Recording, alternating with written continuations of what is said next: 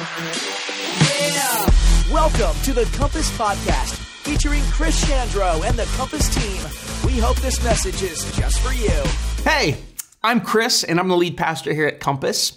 And first off, I want to thank you for joining us for this brand new message series called Crushed. I am really confident that God has something for everyone and what we're going to be talking about over the next five weeks. And so I'm thrilled that you've joined me for week one.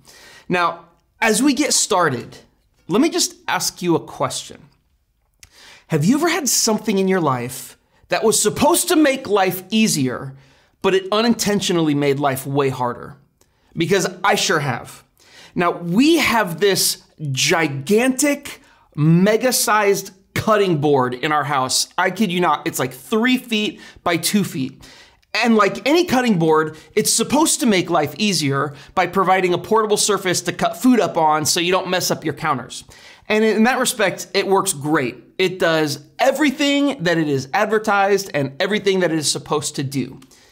But here's the problem this thing is so big that it doesn't fit in our dishwasher. Not only that, it's so big that it doesn't fit in our kitchen sink. Now, I want you to imagine this thing right after cutting up a bunch of raw chicken. It's fresh and it's slimy with pink chicken goo and chicken juices. Where do you put it if it doesn't fit in the sink? How do you wash it? So I know they were trying to solve the problem of not having enough space to cut large amounts of food, but they unintentionally created a bigger problem for me. And it's a problem that's so big, I just don't use that thing.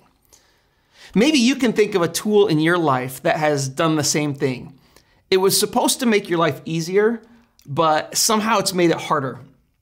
In fact, there's one of those tools that pretty much all of us are having to use a lot right now, and it's social media and the tools of, of the online world. Now, whether it's because of COVID, uh, your job moving from work to home, or your school uh, going to e learning, we are all navigating these new pressures of living in a digital world. I mean, you are literally connecting with me online right now because of the current limitations on meeting in person. And, and look, thank God for the online world. I'm thrilled we have it. Thank God for social media and for Zoom. I mean, they're solving problems that are brought up by what we're facing in the world right now. But I think if we're being totally honest, we have to admit that the solutions that social media and online connections have brought, that they've also unintentionally created some new problems, maybe some bigger problems. For example, if your child is doing e learning, you know what I'm talking about. It's not like our kids just sit down at their desks and it's school as normal. It's hard. It's hard for them. It's definitely hard for parents because now all of a sudden you're a principal, you're a lunch lady, you're a stinking IT person. I cannot tell you how many times I just wanted to snap those Chromebooks over my knee and throw them out the window. And, and social media, it might actually be the biggest offender. Sure, it's helped connect us, it's, it's helped people to stay connected during quarantines and during social distancing but it comes with a whole bunch of unintended consequences. I mean, for example, what does it really mean to be liked or loved and friended on social media? We live in a digital world that's supposed to make each of those things easier, but does social media really make us feel more loved? Does our constant online access to the world does it make life lighter or heavier? Now, I'll just totally speak for myself. Social media has been priceless for Compass and for me while we haven't been meeting in person. But being immersed in it uh, and just swimming in it all the time, it has some negative consequences that maybe you're familiar with, because I am. One of those is feeling the pressure to be liked and followed at all costs, uh, or the pressure that you have to respond instantly and perfectly to what's happening in the world. And if you don't, you know, you risk looking like you don't care. Another challenge is, is feeling discouragement from not being as good or as pretty or as sharp as the people that you see in your feed every day. A huge negative consequence is how you know what's true and what's not true. And under the weight of all of these things, it's just so easy to feel crushed. Now, I believe that God isn't surprised by the unique issues we're facing today, and, and I honestly believe that He has a plan for us to navigate the digital world we live in, and not just navigate it, but to thrive in it. And the first thing I want to talk about, one of the things that I believe is crushing us is this it's, it's getting lost in the scroll hole. Okay? Now, if you don't know what the scroll hole means, let me show you. Hey, what time is it? Uh, let me check.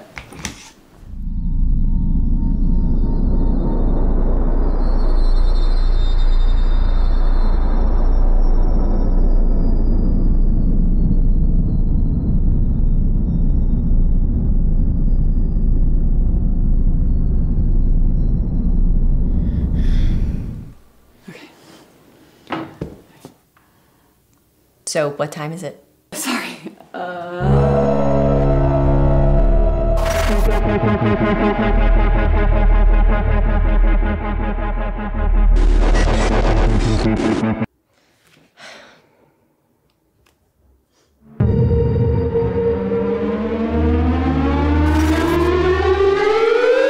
Sarah.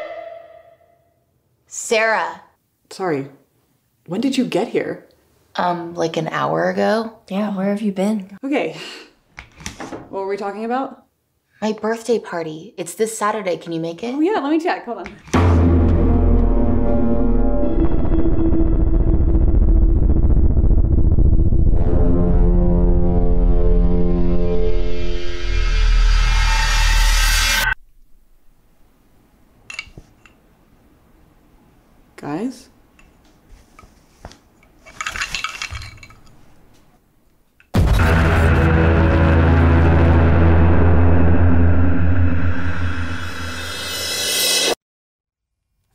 One second. Okay. The scroll hole. It's what you've fallen into when you pop your phone out for just a minute and then an hour later you realize that you've been on Reddit or Facebook or TikTok or Apple News the entire time. You didn't plan it, you just fell into it. It's where your family is stuck when you're all watching a movie together and every single person in your family has their phones out. Welcome to my world. And it's it's this well-designed trap that social media companies and app developers that they want you to fall into, okay? This is programmed. Have you ever heard of the Skinner box? The Skinner box is an experiment that was done by a guy named B.F. Skinner while he was a graduate student at Harvard, and it was in the 50s. And the Skinner box works like this a mouse is placed in a box, and it has this button, and the mouse can press this button. Sometimes when he pushes it, food comes out of this little chute. Sometimes it doesn't. But the mouse learns really quickly that when it pushes the button, it might get food. So what they discovered is that the mouse keeps on pushing and pushing and pushing and pushing the button on the chance that it will get something. And every so often, it's rewarded with a tasty treat, which does what? It causes the mouse to keep pushing and pushing and pushing the button because if it keeps pushing, it will eventually get a reward. Okay, now here's the thing we are the mice. Every time we scroll down on a social media feed or a news site, we are the mouse pushing that button. But instead of food, we get a post or a video or an article that makes us laugh or makes us angry or makes us feel smarter or better than everyone else. And that post, that video, that article, it, it's our reward. So what do we do? We keep scrolling, we keep pushing the button because we know that eventually we're gonna see something else in this infinite scroll that web designers somewhere have intentionally created to keep us looking at the screen and keep us trapped in the box. So, I mean, I mean, what's the problem with that? I like a good cat video as much as the next guy. And it's not that the things that we're scrolling in and of themselves are bad. What's bad for us is when we get lost in the haze of the scroll and we lose focus on what really matters in life. Jesus actually talks about this 2,000 years ago, and look at what he has to say in Matthew chapter 6, verse 22 and 23. He says this that your eye is like a lamp that provides light for your body.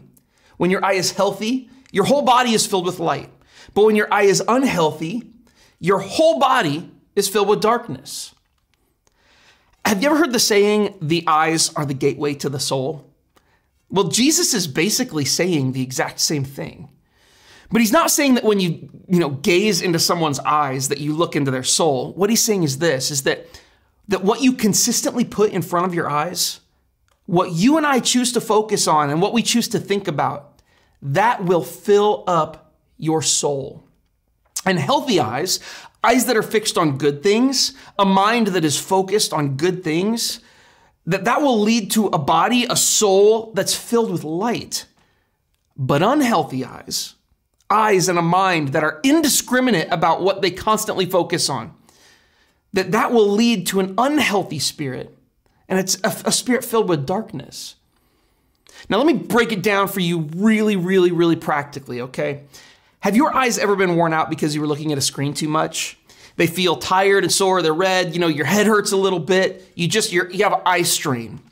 It's a totally natural byproduct of looking at a screen for too long. Now, be honest with me.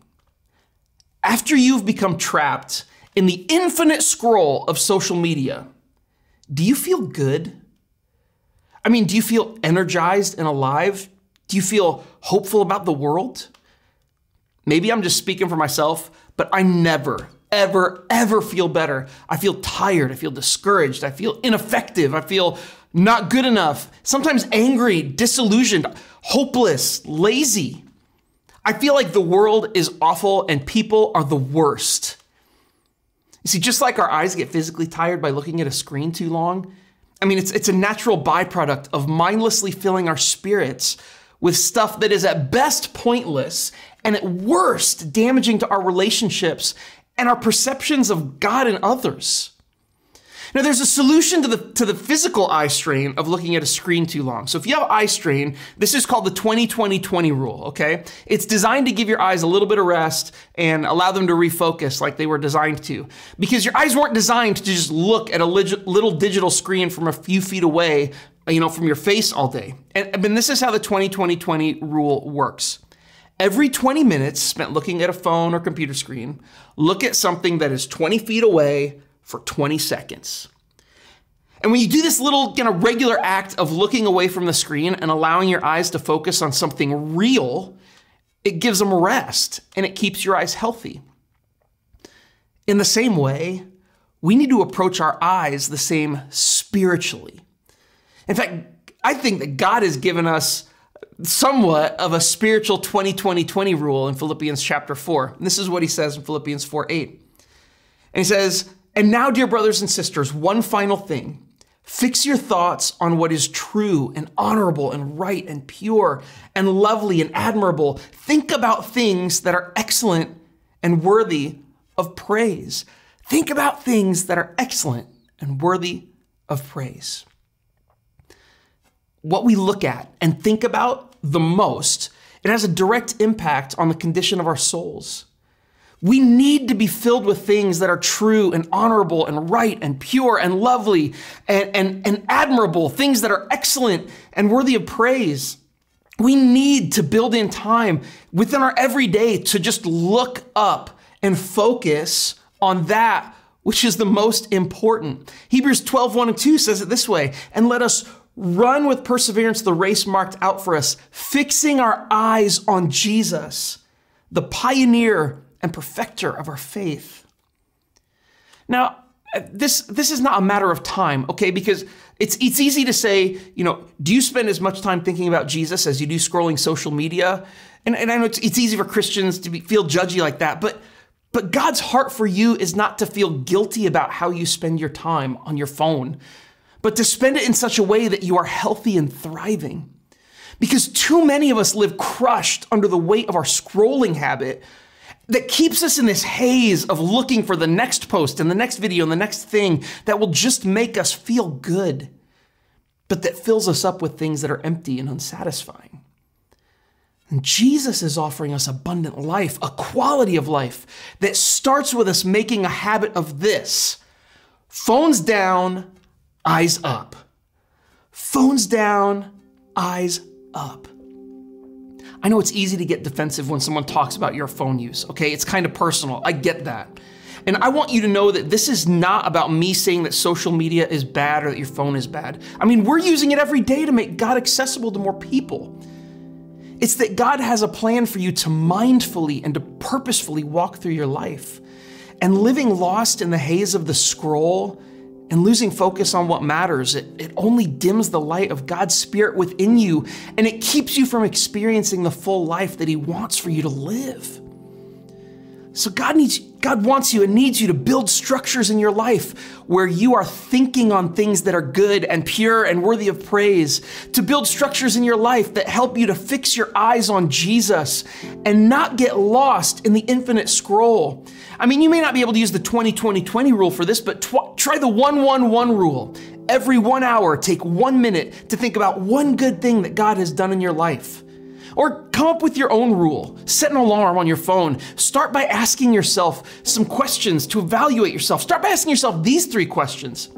And if you're watching this in a group or in a watch party, man, ask these questions together and talk about them. And the first, how much time do I spend every day in the haze of the scroll? Know where you're at. How much time really are you spending scrolling? Second, how does the time I spend scrolling make me feel about myself? and about others and about the world? And third, what can I do to better focus on Jesus things every day? What can I do to focus on Jesus things every single day? God's plan for you, God, God doesn't want you to feel crushed under the unintended consequences of living in a digital world. And as you follow Jesus, I am certain that you will discover that His way of living and His way of being in this world can change everything. Now, I'll see you next week for part two of the Crushed Message series, believing that as you better fix your eyes on Jesus, you will become more full of the goodness and the grace that God has for you. But until then, ask yourself these three questions How much time do I spend every day in the haze of the scroll? How much or how does the time I spend scrolling make me feel about myself, about other people, and about the world? And finally, what can I do to better focus on Jesus things every single day? If we do that, when we meet again next week, I promise you, things will be different. Things will be better because that's what Jesus does. Thank you for joining us at Compass. We hope you enjoyed this podcast. If you have any questions about Compass or this message, contact us at our website, www.compassbn.com.